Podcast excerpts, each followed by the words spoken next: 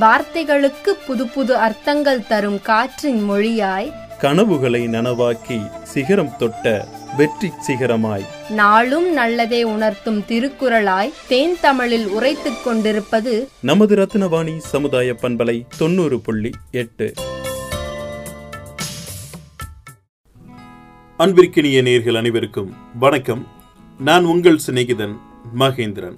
பறவைகள் சுற்றுச்சூழலுக்கு பல்வேறு நன்மை விளைவிக்கும் உயிரினம். ஒரு பறவை ஒரு காட்டினை உருவாக்கும் என்று கூறுவது உண்டு.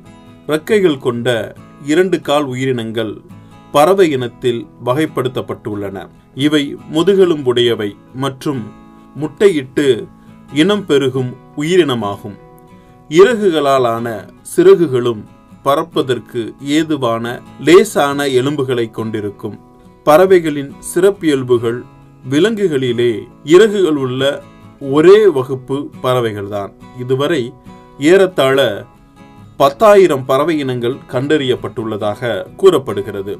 இதில் ஐந்து சென்டிமீட்டர் நீளமும் ஒன்று புள்ளி எட்டு கிராம் எடையுமே கொண்ட மிகச்சிறிய பறவையான தாரிச்சிட்டுகளில் இருந்து ஒன்பது அடி உயரமும் நூற்றி ஐம்பதுக்கும் அதிகமான எடையும் கொண்ட தீக்கோழி வரை பல பர்ம அளவுகளிலும் பறவைகள் இருக்கின்றன. இவற்றில் மணிக்கு நூத்தி அறுபது கிலோமீட்டர் வரை பயணிக்கும் இனங்களும் இருக்கின்றன. பறவைகள் பறப்பதையே சிறப்பியல்பாக கொண்டிருப்பினும் சில பறவைகள் பறக்க முடியாதவையாகும். குறிப்பாக தீவுகளில் வசிக்கும் பல இனங்கள் பறக்கும் இயல்பை இழந்துவிட்டன. பறவைகளின் வாழ்வியல் பெரும்பகுதியை இறை தேடவும் உண்ணவும் செலவழிக்கின்றன. இவற்றில் சைவமும் அசைவமும் இருக்கின்றது. காகம் போன்றவை இரண்டையும் உண்ணுகின்றது பறவைகளில் உணவு முறைகளுக்கு ஏற்ப அலகுகள் அமைந்துள்ளது. தேன் குடிக்கும் பறவைகளுக்கு நீண்ட நுண்ணிய அலகும் கழுத்து போன்ற பறவைகளுக்கு கூர்மையான அலகும் வாத்து போன்ற பறவைகளுக்கு ரப்பர் போன்ற விளிம்புடைய அலகும் அமைந்துள்ளது. இவை உணவு தேவைகளுக்காகவும் காலநிலை மாற்றம் காரணமாகவும் இடம்பெறுகின்றன இதனை வலசை போதல் என்கிறோம். சில பறவை இனங்கள் முப்பத்தி இரண்டாயிரம் கிலோமீட்டர் வரை பறந்து சென்று இடம்பெயர்வதாக கூறப்படுகிறது. பறவைகள் குஞ்சு பொரிக்கும் காலங்களில் மட்டுமே கூண்டுக்குள் தங்குகின்றன.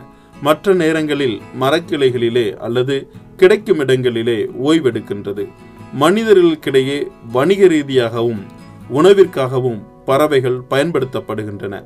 இன்றைய காலங்களில் மனித தேவைகளுக்காக பறவைகளின் இருப்பிடமான மரங்கள் வெட்டப்பட்டு பறவை இனங்களும் குறைந்து வரும் நிலை இருந்து வருகிறது.